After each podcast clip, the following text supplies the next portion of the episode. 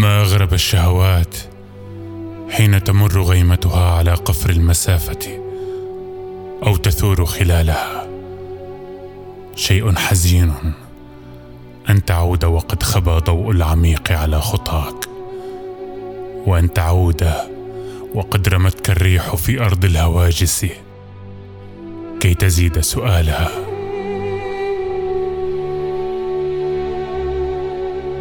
وأشد من هذا التنهد أنك استهديت بالأعماق.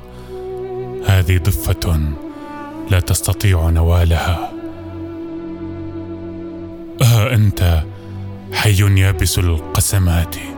ميت تستطيع تلمس الجدران في زنزانة الباقين من زمن الرماد.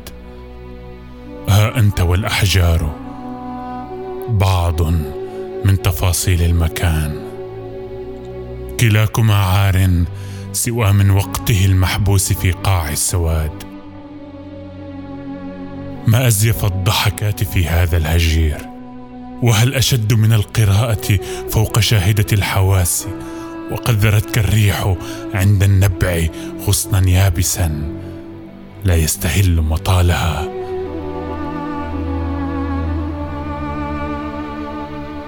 شيء غريب أن تظل على حياد الرمل بين المعبد المحروق والشفق المعلق في سديم الشك.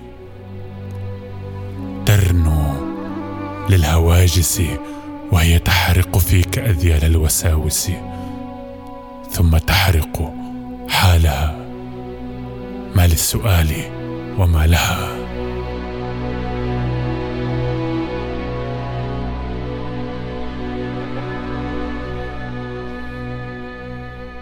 أوجهة تلك الحرائق أم لهذا المستحيل دروبه فيما تبقى من مدارات اللهب؟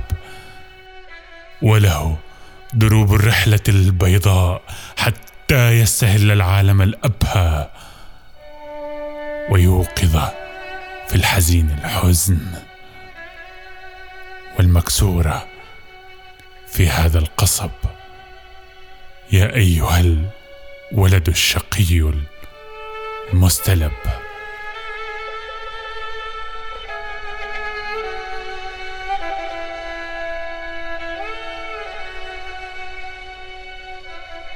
وظمئت حتى لم تجد من أخضر يزهو على بعض المكان. وما المكان سوى تفتحك الذي ما غام إلا وانسكب. أسف البياض عليك حين تحاول الإطراق. في هذا الذهول وتقتفي ود الحبيب. ما هكذا قرأ المريد النص. بعض النص أخرج بعضه من سطوة المألوف فاشتبهت قراءته عليك. وما أظن الدلو في البئر انقلب. الحال من هذا المحال وأهون الأمرين أن ترد الغدير كحالك الأولى كأن الوقت في الوقت انسكب وتجمهر الصحو المريب. فما ترى غير الهدوء المستريب؟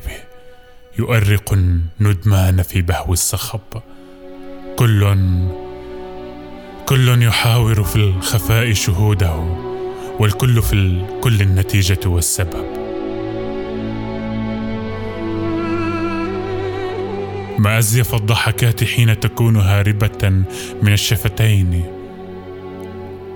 فارسم يا غريب ظلالها فوق المرايا مرة ودع البداية للبداية لو أردت نوالها. إن الشواطئ لا تمل الموج بعض الموج صار رمالها. والآن يعثر من يريد السير في هذا السديم على القواقع والعوالق والكثير من القراءات البغيضة فوق قبر الحاضر الأعمى. وبعض الشاهد الباقي على عصر الخواء. والآن يحملك المسير إلى السؤال.